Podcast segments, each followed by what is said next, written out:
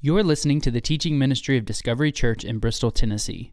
For more information about Discovery, or for more free audio content, please visit discoverybristol.com. Well, if you have a Bible with you this morning, or maybe your scripture journal for the book of Mark, we're going to be in chapter 9, partway through. If you remember last week, Matt talked to us about the transfiguration. So this is sort of a meanwhile story. We get to hear a little bit of what was happening while Jesus was up on the mountain with the other disciples, and then the story picks up from there. So start with me in verse 14. I'm going to read the whole thing. We're going to kind of go through it all and then break it down further as we go throughout the morning. So read with me. It says, "And when they came down, they came down to the disciples, they saw a great crowd around them, and the scribes arguing with them, and immediately all the crowd, when they saw him, were greatly amazed and ran up to him and greeted him and asked him, and he asked them, 'What are you arguing with them?' And someone from the crowd answered, 'Teacher, I brought my son to you, for he has a spirit that makes him mute. And whenever it seizes him, it throws him down, and he foams and grinds his teeth and becomes rigid. So I asked your disciples to cast it out, and they were unable.' And he answered them, Jesus answered them, 'O faithless generation, how long am I to be with you? How long am I to bear with you? Bring him to me.' And they brought the boy to him, and when the spirit saw Jesus, immediately it convulsed the boy, and he fell to the ground and rolled about, foaming at the mouth. And Jesus asked his father, 'How long has this been happening to him?' And he said, 'From childhood. And it's often cast him into the fire and into water to destroy him. And if you can do anything, have compassion on us and help us.' And Jesus said to him, 'If you can, all things are possible for one who believes.' Immediately the father of the child cried out and said, 'I believe, help my unbelief.'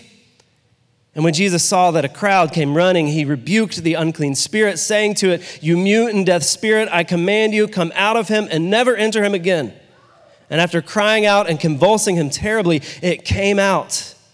And the boy was like a corpse, so that most of them said, 'He's dead.' But Jesus took him by the right hand and lifted him up, and he arose. And when he entered the house, his disciples asked him privately, 'Why could we not cast it out?' And he said to them, 'This kind cannot be driven out by anything but prayer.'" And some of your translations may say prayer and fasting. Let me take a minute and let's just pray again over our time of teaching this morning. Pray with me, please.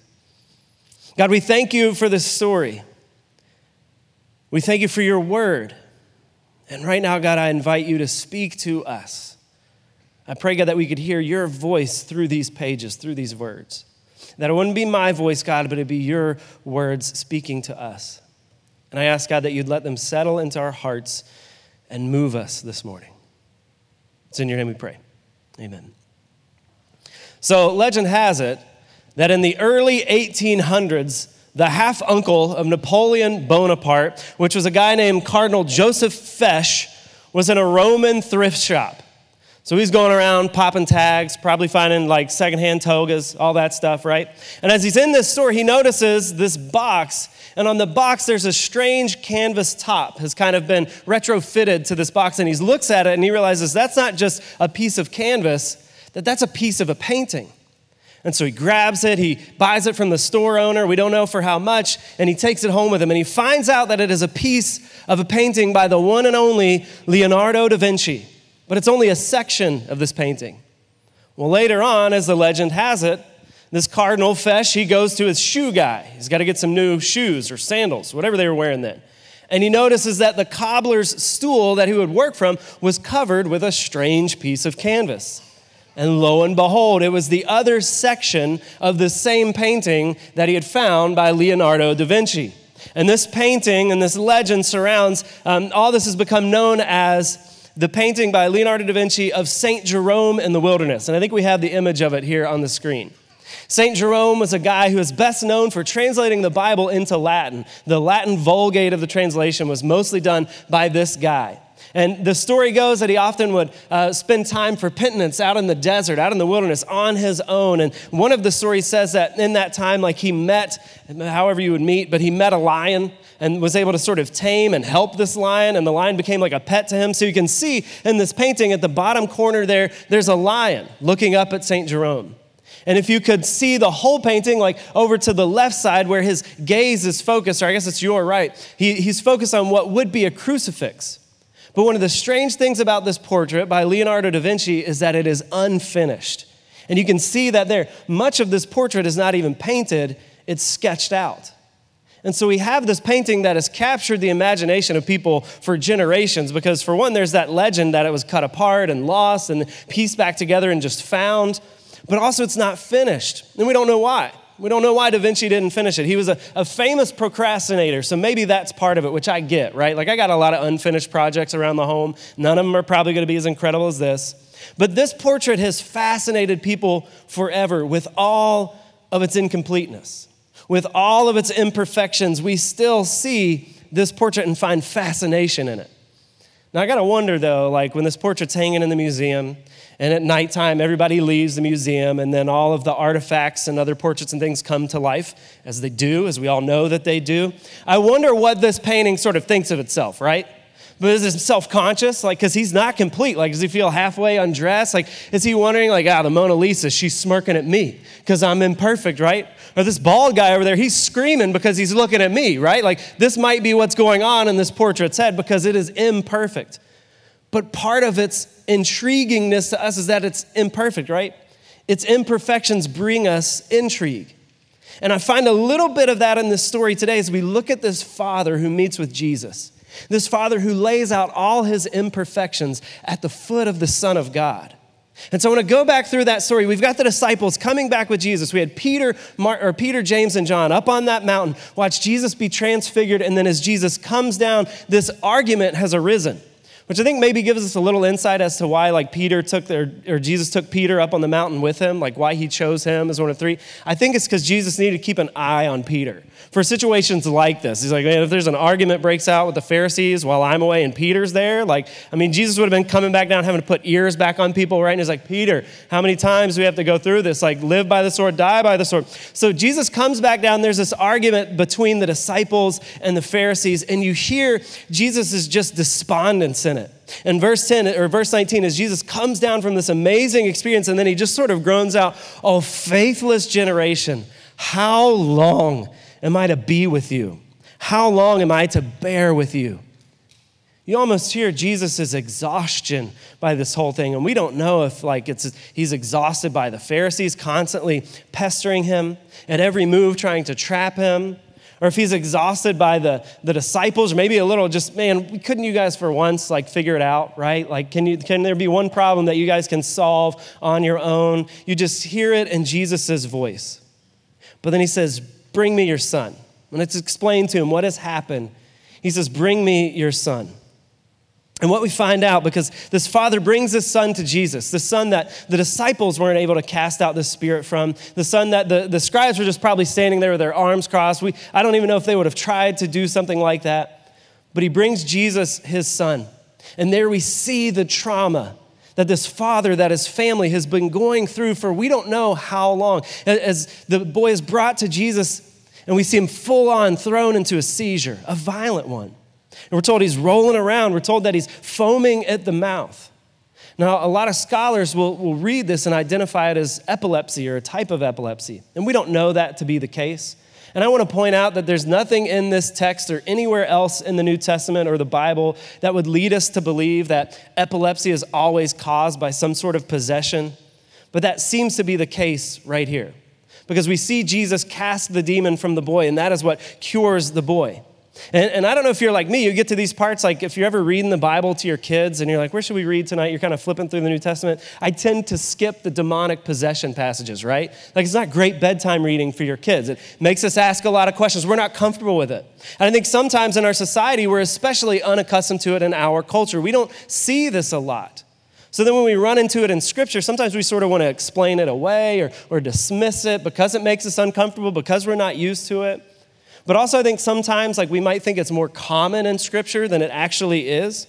If you look at the almost 40 miracles that Jesus performed in his time throughout the Gospels, we only see 5 times that he's delivering somebody from demonic power.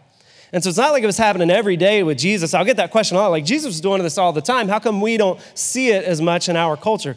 Jesus wasn't doing it all the time. It's just a portion of the miracles that he did. The most that he did was just healing people all the time. But we do know in all of that, like, discomfort that we have with these passages, we have to see from the Bible shows us that this is a real thing. It's a present thing in our world. We just don't always see it, and especially manifested in that way. Ephesians 6:12 says, "For we do not wrestle against flesh or blood, but against the rulers, against the authorities, against the cosmic powers over this present darkness, against the spiritual forces of evil in the heavenly places." So we see right here that it's the thing we have to deal with. We see right here that it is something that is real, but we have no need to fear it, do we? Because every time we see Jesus face something like this, he always defeats it. Every time someone is brought to Jesus under some form of possession, Jesus defeats it. And so we've got nothing to fear of the spiritual evil powers in our world, because he that is in us is greater than that which is in the world. And so Jesus looks at this father as this boy is on the ground before them. And he says, "How long has he been this way?" And we get from the father's answer, he says, "Since childhood." You get the idea that maybe this boy is more of a teenager. And I began questioning, man, I wonder how long this has happened. I wonder if the boy was always mute. Did the father always have to deal with this? Is there a moment in his life where he remembers the last things his son said to him before this demon took hold of him and now his son is mute? How many times has his father had to hold his child in the midst of a seizure, trying to protect him from other injuries? How many times he had to pull him away from a fire or away from water? His family's just been in the midst of this torture. And I imagine that this father is exhausted. How long has it been since they have had a night of peace in their household? And so he's heard maybe of Jesus' miracles and things he's done, other people he's healed. He brings his boy to Jesus. Jesus says, "How long?" He says, "Since childhood." And then the father cries out and he says, "But if you can do anything, have compassion on us and help us." Notice he doesn't say, "Help my boy." He says, "Help us." He's in the midst of it. He feels it. You've felt that too if you've had a family member close to you that is sick. The whole house feels sick sometimes. So he cries out to Jesus, but then Jesus responds. And I think it's ironic here what he says. He says, "Have compassion on us." Already, Mark has pointed out 2 other times where we've seen Jesus be compassionate. Once to a crowd of people in 6:34, where he sees this crowd of people like sheep without a shepherd. Later on, we see him feed 4,000 people. It says he has compassion on them because they were hungry. We know Jesus to be a compassionate man. And now this guy cries out to Jesus' compassion and says, "If you can do anything, help us." And then Jesus responds back, "If you can, all things are possible for one who believes." And this is one of those instances I wish we had inflection, right? How does Jesus say it? Like, "If you can," is he indignant? And he's like, "Who do you think I am? I'm the Son of God. Like, of course I can." Or is he saying it kind of like with laughter? Like, "If I can, of course I can," right? Like, "You've come to the right place, buddy." Or is he like with just power, like, "If I can, and watch this," and rolls up his sleeves, right? We don't know how Jesus responds to him. He says, "If I can," he sort of puts the question back on him, like, "Do you think that I can?" And then Jesus says, "All things are possible for one who believes," which is a big theme all throughout Jesus' teaching. In the New Testament, we see belief or faith coupled with we see miracles coupled with our faith, right? We see this coupling of belief and faith in Jesus' actions. In Luke 17, we have another verse similar to this. He says, Luke 17:6, Jesus says, "If you had faith like a grain of mustard seed, you could say to this mulberry tree," which is a big tree, "be uprooted and planted in the sea, and it would obey you," which is a cool verse, right? But honestly, I don't like it because I can barely get my dog to obey me, right? Like, and now I'm talking about like having faith to move a tree, right? I've never been able to do that. I won't go into the times that I've maybe tried, just sitting around. I don't know if anybody else just tried, like, "Oh, let's see if I got enough faith to move that shade tree over there." Like, never works for me, which means a couple things. Either Jesus is mistaken, that's not true, or Jesus is lying, or I don't have the faith of the size of a mustard seed. And if I'm honest, I don't want to admit that. But I think that's probably what it comes down to, is that my faith is too small to do the things that Jesus talks about. But we see this theme all throughout Scripture that we can do these amazing things if we have the faith. And so with this, the Father responds back to Jesus, and I love his response. He cries out. Some translations emphasize he cries out with tears and says, I believe, help my unbelief, which is an amazing statement, an amazing prayer. I believe, help my unbelief. It's a little bit of a contradiction, isn't it? Which is it? Do you believe or do you have unbelief? And the guy's like, yes, which I think we understand that, don't we? We have this feeling of I believe, but then there are things in faith, there are things about Jesus that are so great that we're like, it's hard to believe. I believe, but man, I've tried to do some things and I haven't had the faith to do them. On good days, it comes easy to me, like I believe. I got great faith on this day, but there are other days where if I'm honest, I struggle to believe. And it's something that we don't like to talk about. We don't like to talk about this doubt that sometimes we have. In fact, I'll talk with a lot of the students, and every now and then a teenager will come to me and they'll talk about this very issue where they're like, I don't know if I believe. Like I'm having doubts about their faith. And they come to me with this sort of guilt on their shoulders. Like they don't even want to tell me. Like I'm gonna be like, how dare you get out of our youth group? You cannot doubt God. Like that's almost what they would expect from a person like a pastor. But I'm sitting across from them like, whoo, tell me about it. Because I feel it.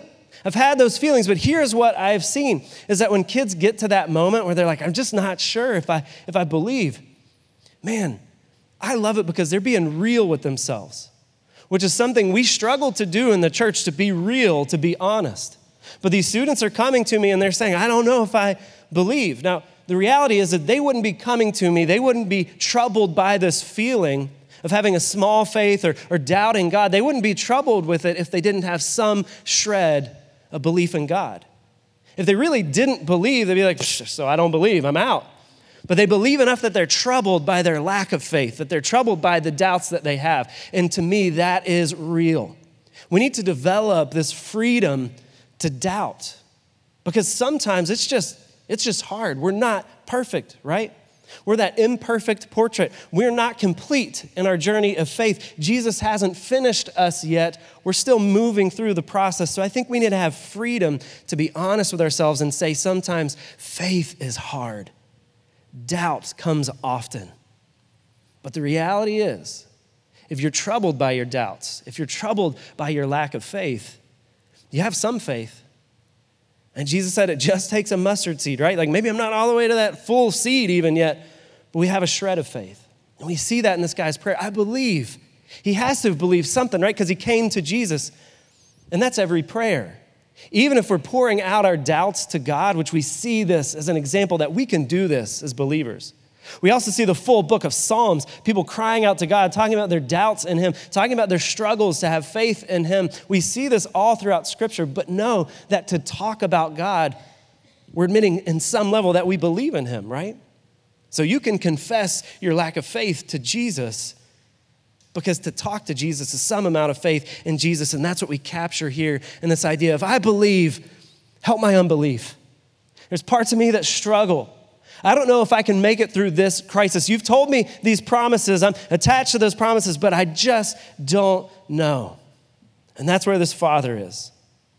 And it is refreshing honesty because we see in this that doubt is not denial, but that doubt is development. And I think that's true for us as well. Our doubt is not a denial of Jesus. It's a step in the development of our faith. At least that's what I've seen with these teenagers because now they begin working through their faith. It's not their parents anymore. It's not just what I've talked to them on Wednesday nights about. It's them asking themselves, do I believe this? Do I have the faith it takes? Can I trust this Jesus? Doubt becomes development in our faith. And we get a great contrast with this father and the disciples. The disciples who the whole time, it seems as if they believe that they can do it, right? They've got faith, but I wonder if they've got more faith in their abilities than in God using their abilities. Because at the end of this, in verse 28, his disciples ask him privately, they get aside with Jesus after all the crowds kind of dissipated, and they say to Jesus, why could we not cast it out? They don't say to Jesus, why didn't God use us to cast it out? How come we didn't have the power of God to be able to do this thing? They said, why couldn't we do it? And I wonder if they had faith in themselves. And then Jesus says it's only by prayer and fasting. Those are two things that force us to rely upon God, right? praying, asking God for something that we need, fasting, denying our bodies from what we think it needs to rely on God. And so I think the disciples were trying to do it just in their own abilities. And then we got the scribes, the religious leaders there that are just like, they have faith in their tradition, right? And here the disciples come with a new tradition. They're like, well, that's not going to work. Our way is the way that works. This guy, it's helpless for him. It's probably because of his sin or his father's sin or somebody in his family. So they're believing in their tradition. The disciples are believing in themselves, which if you are like me and you grew up in the 90s, you know what that feels like, right? Belief in self. I mean, that was every movie when I was a kid. Growing up, I mean, if you watch a sports inspirational movie from the 90s, that's the main message, is believe in yourself, right? Just think about Mighty Ducks. They just had to learn to believe in themselves, right? And then they could win the hockey game. Little Giants, they just had their ragtag bunch. They just got to believe in themselves. Little Big League, the baseball team just had to learn to believe in themselves. Angels in the Outfield. It wasn't the angel at the end that was carrying the ball. He did it himself. He just had to believe in himself. All of this, Aladdin had to believe in himself that he's really like royalty. He's better than a prince. Those were all the messages in the movies when I grew up, was believe in yourself. And we have a generation of people that have now become adults, and we've believed in ourselves our whole lives, and then we get to adulthood and we're like, I've let myself down, right? Like, I couldn't do it. I thought I believed in myself a lot, and now I can't do it. Today, they've kind of woken up to that idea, and all the movies, if you watch today, it's not about believing in ourselves, it's about believing in each other, right? Finding Nemo, the dad had to trust Dory, right? Frozen, Elsa and Anna, they had to trust each other. Zootopia, these animals, we just gotta learn to get along. The Fast and the Furious franchise, it's all about family, right? We gotta believe in each other. This is the message from our culture, that we can do it. Whether it's us as a group or you as an individual, that we can do it. But the message of Scripture is the opposite. The message of Scripture is that we can't do it. Like this father, he wasn't able to heal his child. He couldn't fight the demonic forces on his own. He wasn't enough. He had to come to a real power, and that is Jesus. In the Bible, this idea of self, it's often talked about as the flesh. Romans 7:18 says this, "For I know that nothing good dwells in me, that is in my flesh. For I have the desire to do what is right, but I can't carry it out." Anybody? I mean, that's a great life verse right there. Like, you don't hear people quoting it a lot, but we feel it. 1 Peter 2:11 says, "Abstain from the passions of the flesh, of the self, that wage war against your soul." John 6:33, Jesus said, "It's the Spirit who gives life. The flesh, the self, is no help at all. The words that I have spoken, though, they are spirit and life." Belief in self is going to lead us astray. Belief in self isn't enough. It's going to leave us powerful against the spiritual powers of evil in our lives. And this is where the Father realizes it. And this is where we see contrast. The only person in this section that we read about admitting to weakness is that Father. The disciples didn't admit their weakness. The Pharisees, the scribes, they didn't admit where they lacked. It was the dad. He said, "I believe, but help my unbelief." He lays it out before Jesus, which is an amazing thing, because that is the first step to salvation, admitting that we can't do it on our own, admitting that we have messed up, admitting that myself is not enough. I can't defeat the forces of evil in the world against me. I can't defeat sin. I can't defeat death on my own, admitting I don't have it together. And that's what this father does. He says, I don't believe enough. Help my unbelief. That's the first step to salvation. 1 John 1:9 says, "If we confess, if we admit our sins, he, God, is faithful and just to forgive us of our sins and to cleanse us from all unrighteousness." The Father had doubts. He had imperfections, but he brought it to Jesus, who was perfect. And then Jesus heals. In the midst of his doubt, his little bit of faith was enough. And Jesus healed his son. And there's a moment where they think the boy is dead, and people are like, "Oh no, he's dead now. Like, maybe Jesus killed him. Like, what happened?" And so that train of emotions where there's been this drama and now maybe a dead child there, and it gets really real. But then Jesus lifts down and pulls him back up, and the boy is okay. And he's speaking. And he's not having seizures anymore. He's healed. The faith of his father. combined with the work of Jesus in the midst of his father's doubts, brought new life to this child. So we have to take a sign from that and learn that we can take our doubts to Jesus. We can take our imperfections from Jesus or to Jesus and know that he takes it from there. We can say to our God, I believe, but I got a lot of unbelief. And here's the awesome part is that God takes it from there. In fact, the whole Bible, or not the whole Bible, a lot of places in the Bible talk about this very idea that you can bring your doubts to Jesus. Romans 12:13, it says, don't think of yourself more highly than you ought, but rather think of yourself with sober judgment in accordance with the faith God has distributed to each of us. That right there shows us that our faith doesn't come from us, that God gives us that faith. What we lack, God provides. 1 Corinthians 12:9, Paul lists the gifts of the Spirit. And in that, he adds faith to the list, saying, to another faith by the same Spirit, to another gifts of healing by that one Spirit. Your faith doesn't have to come from you. It comes from God. Jesus will help our unbelief. And so I don't know where you are this morning, but here's what I want you to see. Is that our admission, when we admit that we don't have enough, when we admit our doubts, when we admit our imperfections to Jesus, our admission is that first step to submission. That first step to the next step of salvation, which is believing that Jesus is Lord, that he is King, the Son of God. And so admission of all of our imperfection is the first step to submission. Saying, man, I don't have it together. I need somebody else with me. I need Jesus to help me. It's that cry of I believe, but help my unbelief. And so today, I don't know where you are, but we're going to move to communion, and I want these thoughts to be in our heads as we move to communion. And so I'm going to invite the band back out because they missed my cue verse. 1 Corinthians 12:9, band. I'm going to invite them back out, and they're going to play for us. And as we move to the tables, we got tables at the areas of the room, two in the front and two at, sort of at the back. You're going to find more than just the communion baskets there. You're going to find some markers and a piece of paper. And as we come to communion today, I want you to recognize in your life, what is it that I need this communion for?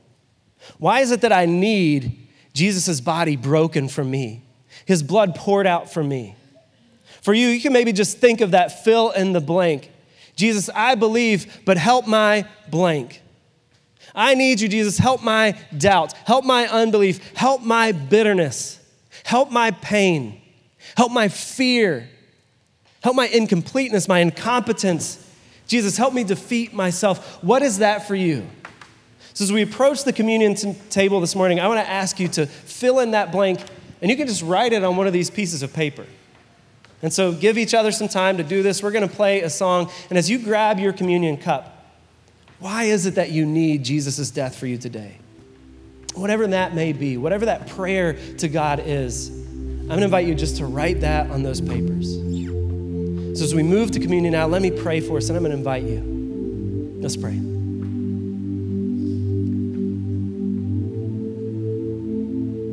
God, we thank you that you stepped into our darkness, that you came down into our mess. And God, in the midst of our sin, in the midst of our unbelief, in the midst of our doubt, in the midst of our imperfections, God, you gave us your perfect son.